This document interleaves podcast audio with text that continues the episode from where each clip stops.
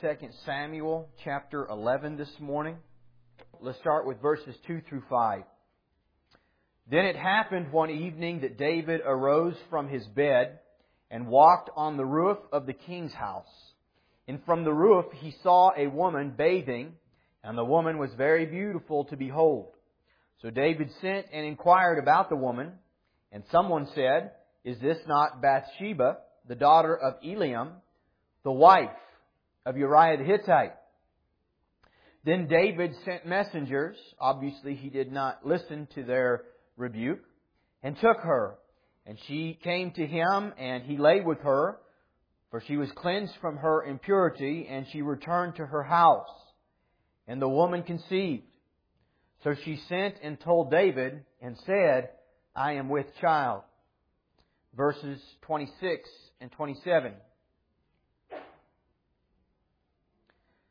David has killed her husband now as a last resort to try to cover up his sin. And in verse 26, the Bible says, When the wife of Uriah heard that Uriah her husband was dead, she mourned for her husband. And when her mourning was over, David sent and brought her to his house, and she became his wife and bore him a son. But the thing that David had done displeased the Lord. Now look with me at 2 Samuel chapter 12, verses 15 through 24.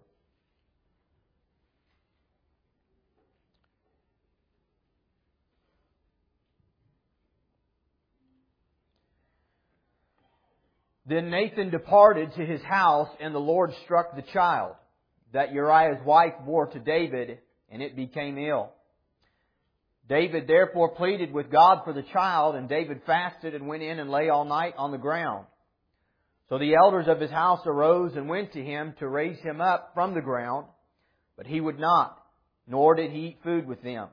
Then on the seventh day it came to pass that the child died. And the servants of David were afraid to tell him that the child was dead. For they said, Indeed, while the child was alive, we spoke to him, and he would not heed our voice. How can we tell him that the child is dead? He may do some harm. When David saw that his servants were whispering, David perceived that the child was dead. Therefore David said to his servants, Is the child dead? And they said, He is dead. So David arose from the ground, washed and anointed himself, and changed his clothes. And he went into the house of the Lord and worshipped. Then he went to his own house, and when he requested, they set food before him, and he ate. Then his servants said to him, What is this that you have done? You fasted and wept for the child while he was alive, but when the child died, you arose and ate food. And he said, While the child was alive, I fasted and wept, for I said, Who can tell whether the Lord will be gracious to me that the child may live? But now that he is dead, why should I fast? Can I bring him back again? I shall go to him, but he shall not return to me. Then David comforted Bathsheba, his wife, and went into her and lay with her, and she bore a son, and he called his name Solomon. Now the Lord loved him.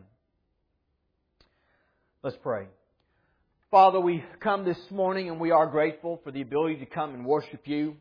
We pray, God, as we conclude, Father, this uh, two month look at your design for the home, your designed for the man and for the woman and for children and, and our place within the home and our place within the family and our place within society.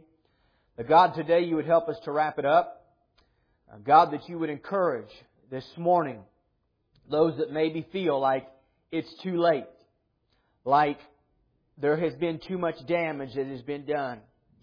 God, I pray that you'd help me to preach in the power and demonstration of the Holy Ghost that I would preach spiritual words to spiritual men and women. God, we just ask that you would have your way. God, that you would work amongst us, that you would do a work in our hearts this morning. We ask these things in Jesus' name. Amen. Okay, very difficult text this morning.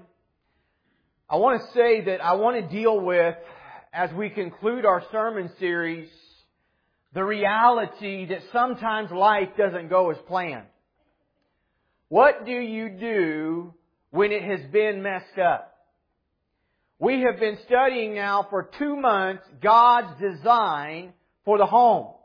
God's design for the man and for the woman and for the husband, for the wife, for children, and what it should look like in the context of God's great creation and design.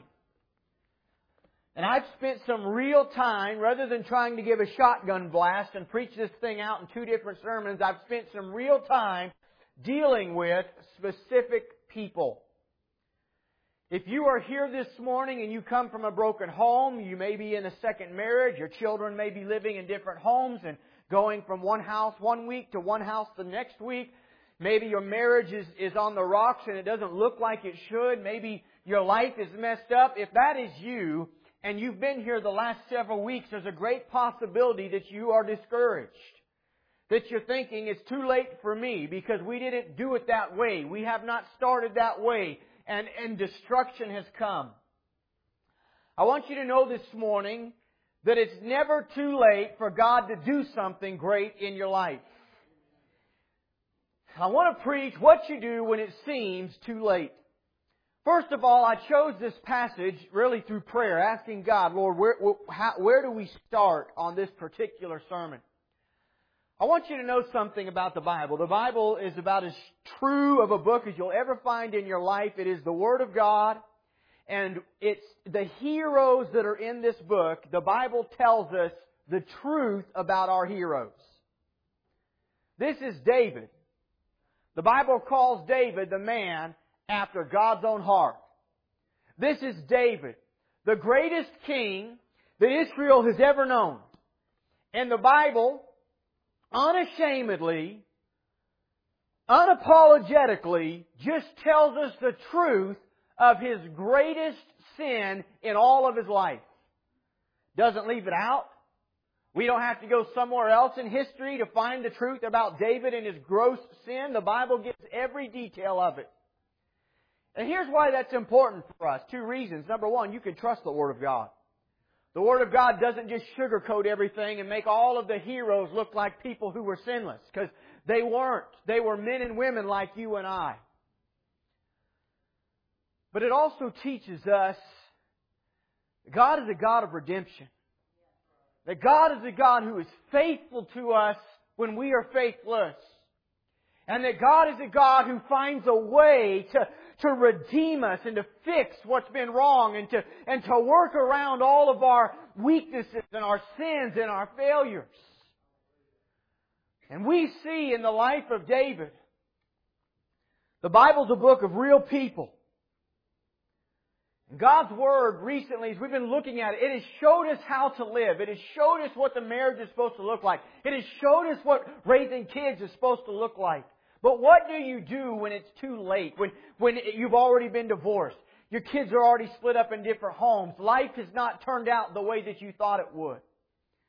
We have this morning in our first text a picture of a home that is just like that. And so what do we do when it seems too late? First thing I want to say this morning is you need to acknowledge how you got there. You need to acknowledge it. Don't blame everything that's happened on your life on somebody else. You need to acknowledge how you got where you're at. Sometimes it's the choices of other people.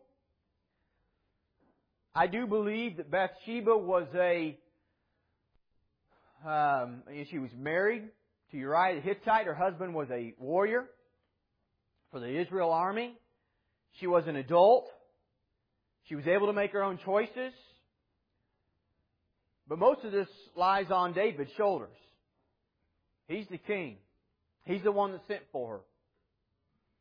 You know, sometimes in life we end up in places as a result of other people's poor choices. But rather than getting bitter, and rather than getting angry, and rather than letting what happened in the past control my life today, I've got to acknowledge it's messed up because this is true. That's why. When you don't do it God's way and you refuse to accept God's design and you refuse to walk out the path that God has set before you, there are consequences and they affect everyone. You've got to learn to acknowledge how you got there. And this morning, if any of you here have been frustrated over the last few weeks as I've been preaching to the husband and the wife and what the home is supposed to look like, and you've been frustrated with me because it doesn't really apply to you because your life has already been, been ripped apart, what you need to do first and foremost is be grateful that we, through the Word of God, are warning people not to go down the same path you have. And you need to have enough integrity to stand up and say, it's true. I know, look at my life. Don't go the same way I went. Don't do the same things that I did. I want you to know that as God changes your life and changes your circumstances and changes your, your direction, God at times can use those things that we messed up as a platform to help others.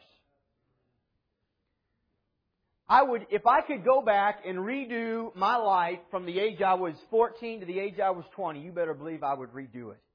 I would have served God a whole lot sooner. I would have gave my heart to Him and served Him with every fiber of my being. I would not go back and do it over again the same way if I had a thousand different times to do it over again.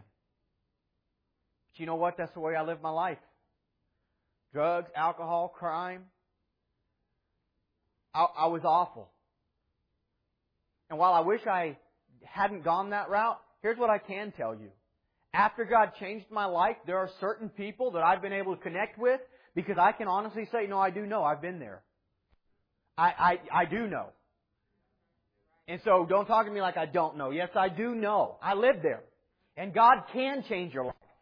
It doesn't matter if you were brought up for 20 years in a home that was conducive to that type of living. It doesn't matter if, if everything in your life seems totally messed up and you are addicted as addicted could be. God has the ability to change your life in a moment of time, and I know because I was that man. At the same time, I'm going to acknowledge if you don't come up out of that, I know because I lived there, it'll ruin your life.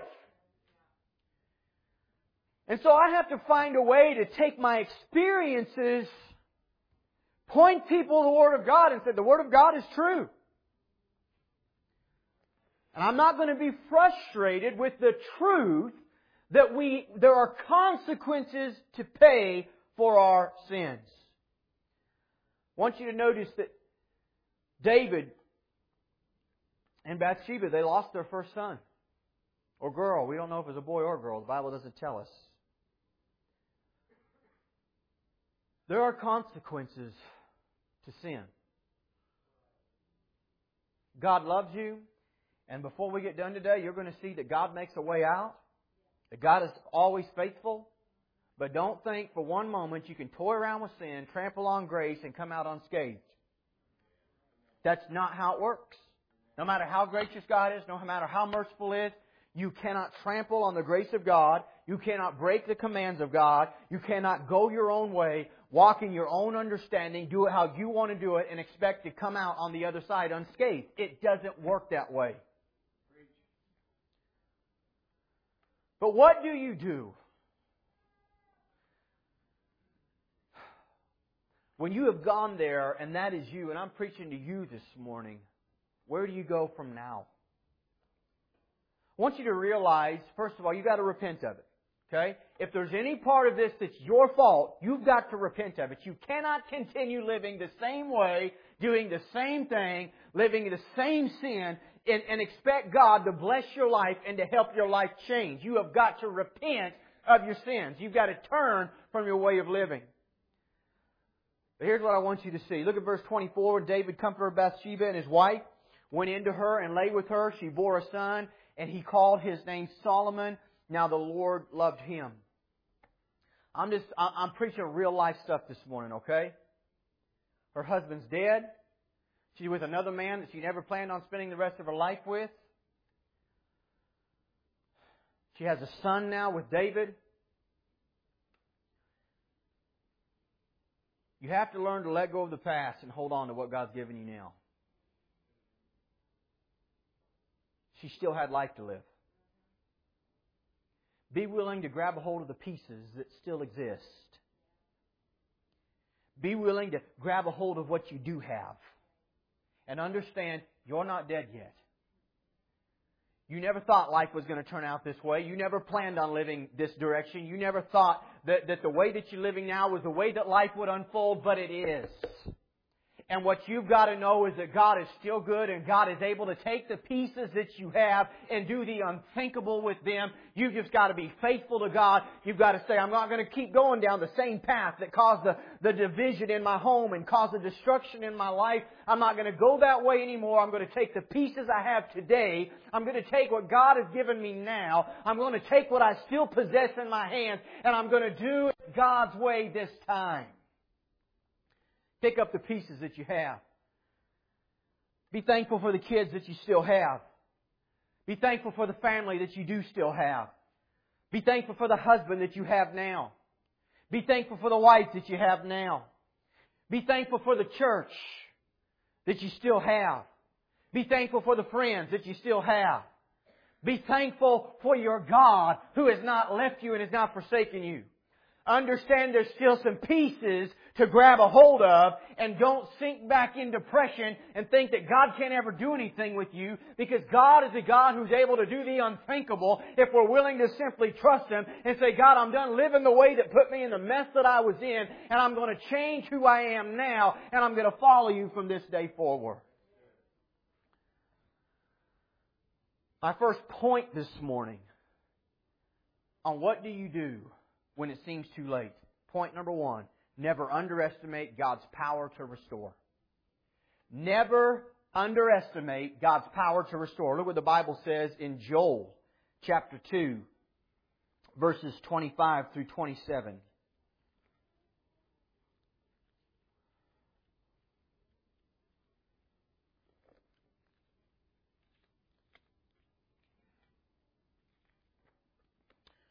Well, if I can get there. Is it behind me? All right. I kind of like reading it out of my Bible a little better.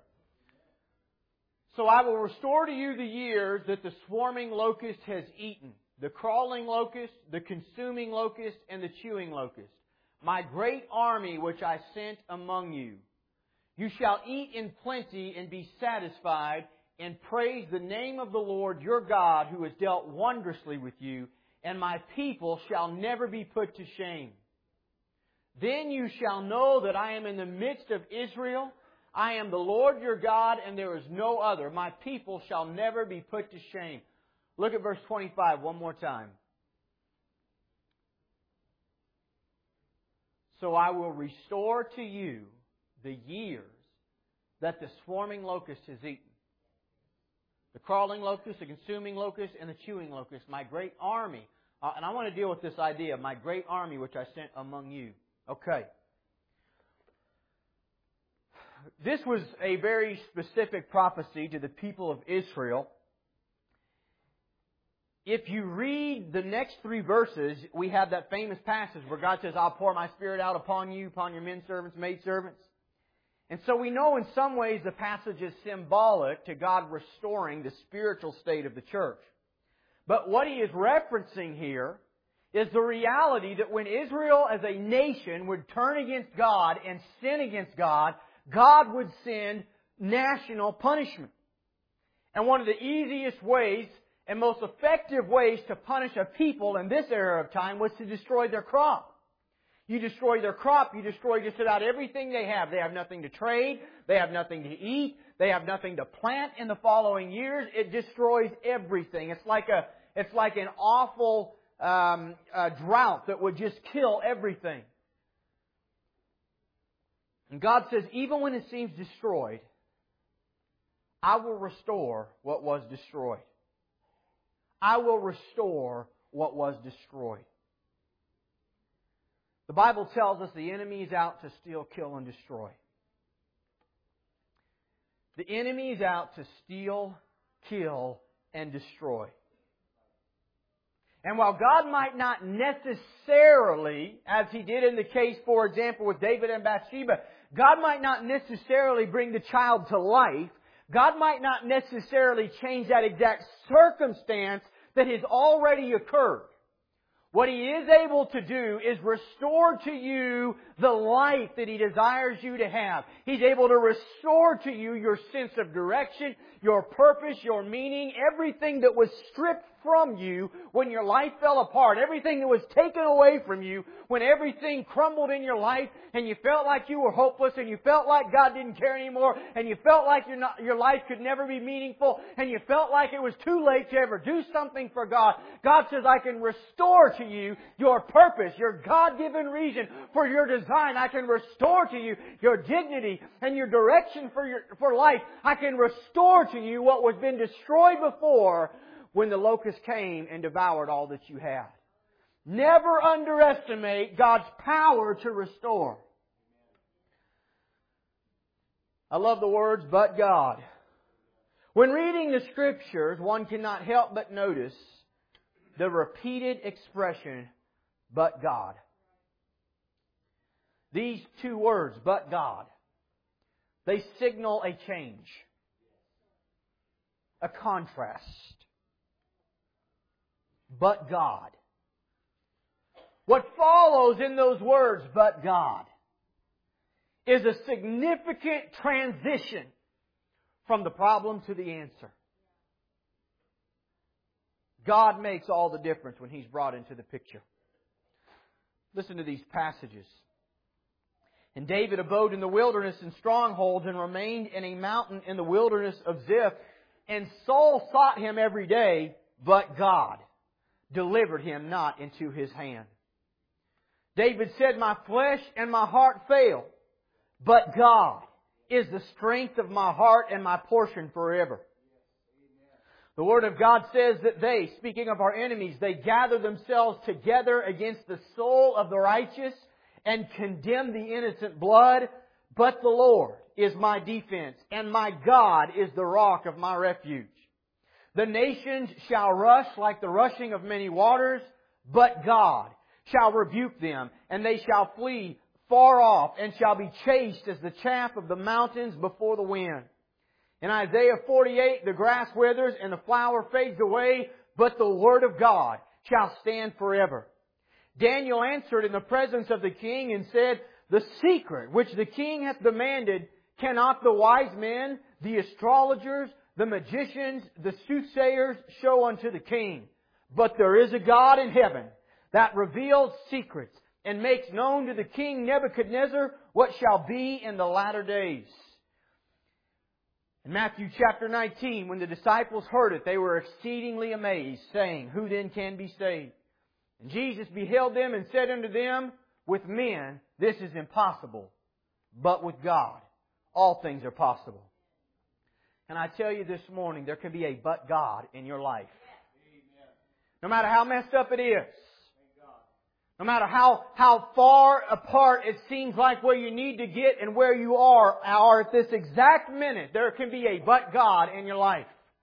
It might be messed up. You might have lived your life to this date doing it your way. You might not have had everything work out the way it's supposed to work out. Your home might not look like what it's supposed to look. Your marriage might not look like what it's supposed to look. There can be a but God in your life if you're willing to let God step into your situation, step into your life and direct your path and have His way with you. There can be a but God in your life. I think about the reality. There's a lot of those here. I just, I, I, there, I've watched so many times that, that, that life as we know it had, had marked out a different course for somebody in this room. And then all of a sudden, in a moment of time, there was a but God. I see Scott Bishop sitting right here. No desire to serve God, no desire to be in church, kind of a mean, scary guy to be around, showed up to church one day without any intention of hearing anything that was said. He was here because his brother-in-law was dying of cancer wanted to at least sit in service one time with him before he died. He came and God began to deal with his heart. And he had no intention of leaving changed but God. You see, God, God, God got a hold of him that day. He's never been the same since. I think about uh, Branson. Branson was, was, was a, was a fighting, hard to get along with person. I met him at the gym.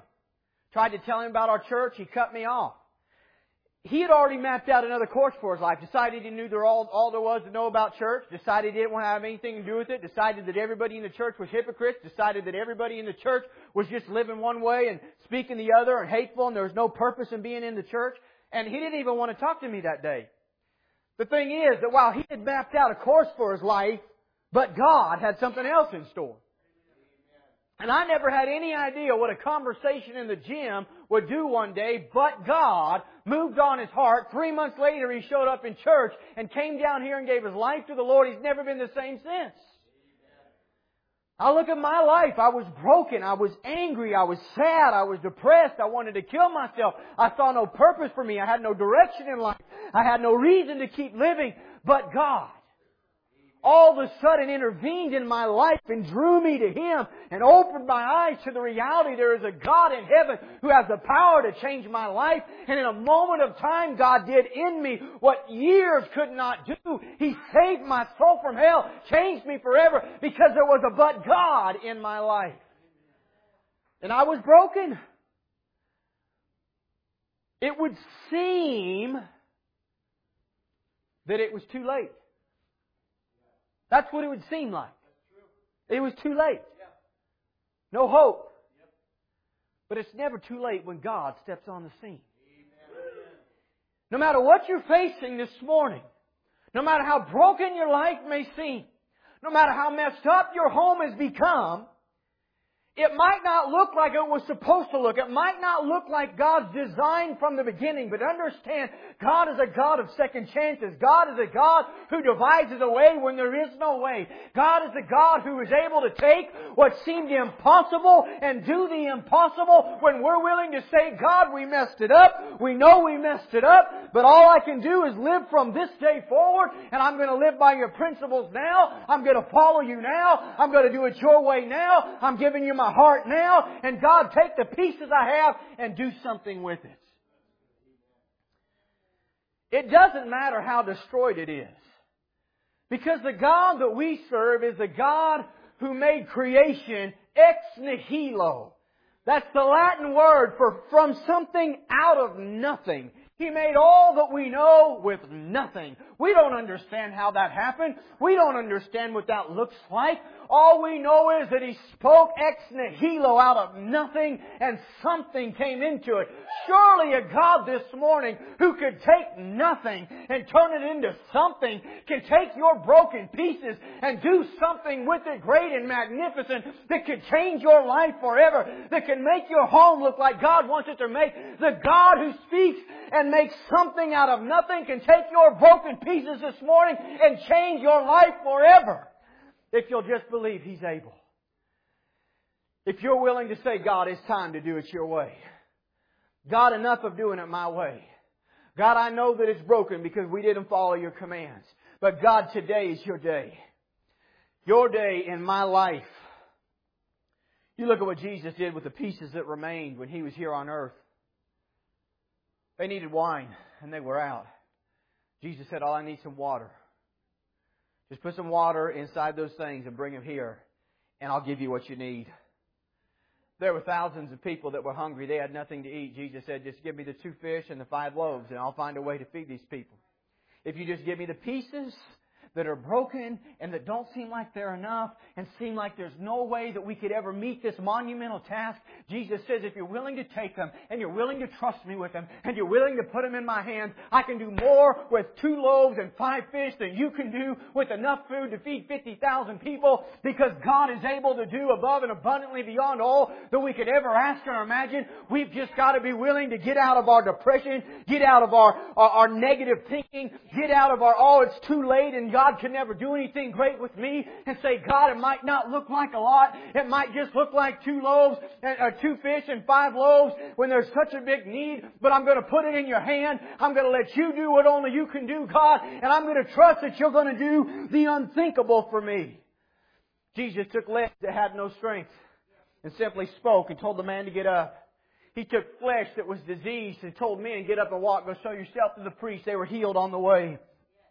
He took the pieces and did what nobody believed was possible. And here's what I want you to see this morning. He did it all by the power of His Word. He did it all by the power of His Word. Don't miss it this morning. The first miracle that Jesus ever performed, recorded in the Word of God, took place in John chapter 2. It is when Jesus turned the water into wine. It's the first time a miracle ever occurred in the Word of God by the hands of Jesus, by the mouth of Jesus. And here's what Jesus' mother said to those men standing by the water pots. Because it sounds awful funny, doesn't it? Just put some water in the pots. But here's what she said. Whatever he says to you, do it. That's the key to Jesus working a great work in your life. She said, whatever he says to you, do it. It might not make sense why Jesus says, if you need some wine, just fill those things up with water. It might not make sense why Jesus would say to a man whose legs didn't work, get up and walk. It might not make sense why Jesus would tell those that were, that, that their body had been taken over with leprosy, get up from where you're at and go show yourself to the priest. That was an act of, uh, of being cleansed. It might not make sense the things that Jesus commands us to do. But if we're going to see the work of God in our life, if you're going to see your life turned around and changed, you've got to get to the place where whatever He says, do it. It doesn't matter if you understand it. Doesn't matter if it doesn't make sense to you. Doesn't matter. If God's Word has said you gotta do it, if God's Word says to live this way, if God's Word says to forgive your enemies, if God's Word says to be faithful in the small things, if God's Word tells you to do it, you've gotta do it. If you're gonna see the power of God change your life. He did what He did by the power of His Word. And finally this morning, Point number one, never underestimate God's power to restore. I don't care how broken it is. Point number two, it doesn't matter how destroyed it is. It doesn't matter. All God needs is nothing if that's what He wants. And He can take the pieces that remain and do something great with it. And third thing this morning, the goal of God is to change your life. And this is what I want us to see about the sermon series that we've been through. The goal of God is to change your life. Look at Ezekiel 36 verse 26. I will give you a new heart and put a new spirit within you. I will take the heart of stone out of your flesh and give you a heart of flesh. So I want to talk about this passage. I want to deal with some of the wording. I know that a lot of times we have people that come to church uh, that have very little church background. First of all, a lot of times the Word of God tries to give us spiritual understanding using terms that we understand with our ears. And so, uh, God telling us that He will take the heart of stone out of your flesh and give you a heart of flesh is a symbolic way of saying the heart that you have now is hard. It's incapable of feeling like God wants it to feel. It's incapable of loving the way God wants it to love it's incapable of doing the things God designed it to do. So the Word of God says, I'll give you a new heart. That's the heart of flesh. That's a heart that is soft. That is a heart that works like it's supposed to. I will give you a new heart and I will put a new spirit within you. Here's what I want us to see this morning. God's goal is to change your life, not your day. God's not concerned about just changing your day. God does not want to change your week. God does not want to just change your circumstance. God wants to change you. It is your life that God is after. And there is too much of this in our modern day culture where it all appeals to you and your life today, your circumstance today. God doesn't just want to change your day. He wants to change your life. And until we are sincerely willing to come to God and say, God, I see it. This is truth. This is the way I'm supposed to live. Your word endures forever. You are the God of all. Your word is what matters. You are the God of all creation. You should be God of my life and I repent of my sins and I follow you. Lord, come into my life and change me. Until we are willing to take that step, God's not real concerned about changing your day.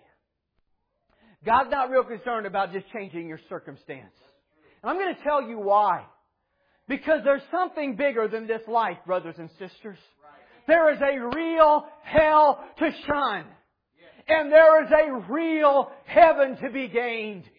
And God doesn't want to just make your week better and then let you spend forever in exile from Him in a devil's hell. God wants to save your soul. He wants to wash you clean from your sins. He wants to give you a new heart and put His Spirit within you. And God is concerned about changing your life, not just your circumstances. Now this is important when we bring it back into home improvement. Because the real way God changes the homes by changing our lives. Changing the way we live. Changing the way we treat each other. Not just fixing one circumstance to the other. God's main desire, first and foremost, is to change your life and save your soul from an eternity in hell. But secondly, here's what I want us to see. If God truly changes your life, it will change the way you live here. I want you to follow my progression. I'm almost done. This is not all that difficult to comprehend. If God truly changes your life, it will change the way you live here. And if we change the way we live here, it will ultimately impact the harvest we receive here. Galatians chapter 6, it's a law. It tells us this. God is not mocked. Whatever a man sows, that will he reap. God is not mocked. Whatever a man sows, that will he reap. I said it at the beginning of the sermon. You can't live your own way. Follow the directions of your own heart. Live in your own understanding. Only serve God when it makes sense to you and expect God to bless you. No, God is not mocked. Whatever a man sows, that will he reap. If you want to sow sin in your life and disobedience to God, you will reap feeling worthless, feeling like you'll never be anything for God, feeling distant from God. You have to be willing to sow good seed if you're going to receive good harvest. And this is why God wants to change your life, not just your circumstance. He wants to save your soul from hell, and then He wants, to, he wants us to change the way that we live. It's a lifestyle change that God wants. It's you that God wants first. And I want to say this morning if you're not willing to let God change you,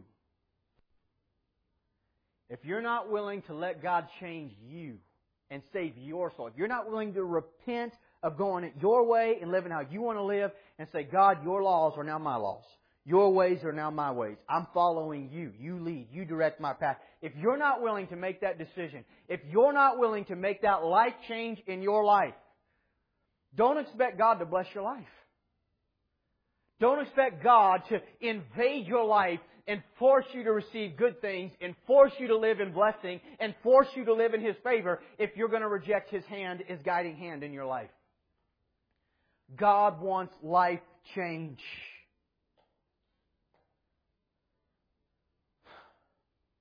Some of you have already given up on some of the things that God spoke to you about during this very sermon series.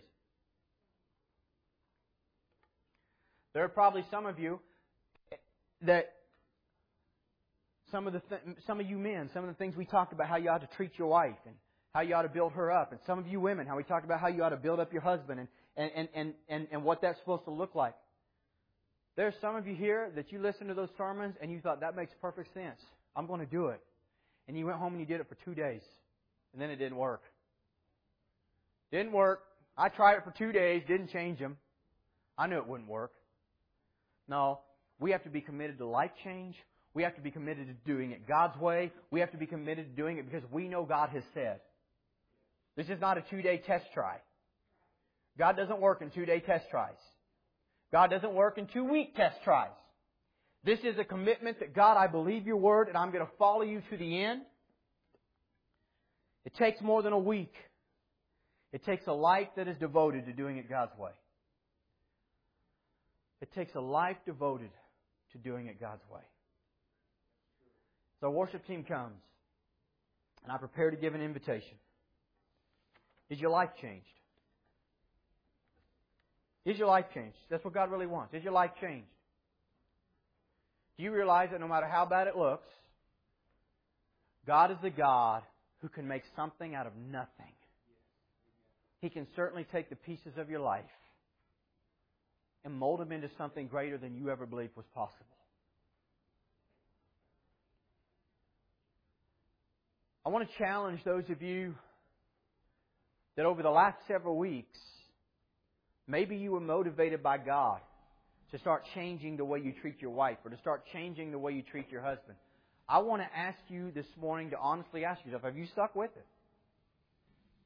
Or did you leave motivated for two or three days, try to do something for two or three days, and then say, well, this is too hard to work?